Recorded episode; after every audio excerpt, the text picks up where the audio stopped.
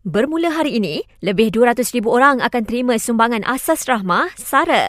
Sumbangan itu bagi membolehkan penerima mendapatkan barangan keperluan makanan asas. Ia melibatkan penerima sumbangan tunai rahmah STR yang dikategorikan sebagai miskin tegar berdasarkan data IKASE.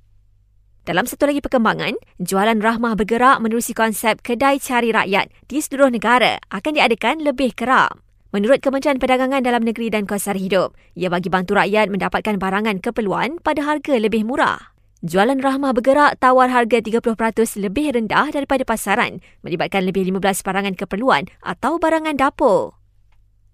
PDRM akan serah kertas siasatan lengkap berkaitan isu menghina raja, agama dan kaum 3R kepada peguam negara melibatkan tiga pemimpin parti politik minggu ini. Pemimpin berkenaan adalah Tan Sri Abdul Hadi Awang, Lim Guan Eng dan Datuk Sri Muhammad Sanusi Muhammad Nor. SKMM nafi halang akses atau padam kandungan akaun TikTok milik Datuk Muhammad Sanusi. Menteri Besar Kedah itu sebelum ini memaklumkan akaun TikToknya disekat dan anggap ia sebagai usaha menghalang kemarahannya berkempen secara maya menjelang PRN 6 negeri. 9,600 pegawai dan anggota polis akan dihantar ke enam negeri bagi memastikan proses pengundian berjalan lancar pada PRN nanti.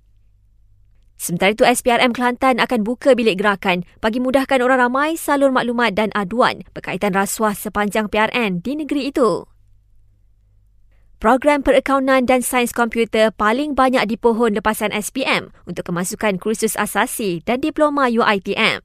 Pagi sesi kemasukan tidak lama lagi, universiti itu terima 70,000 permohonan namun hanya 26,000 diterima masuk.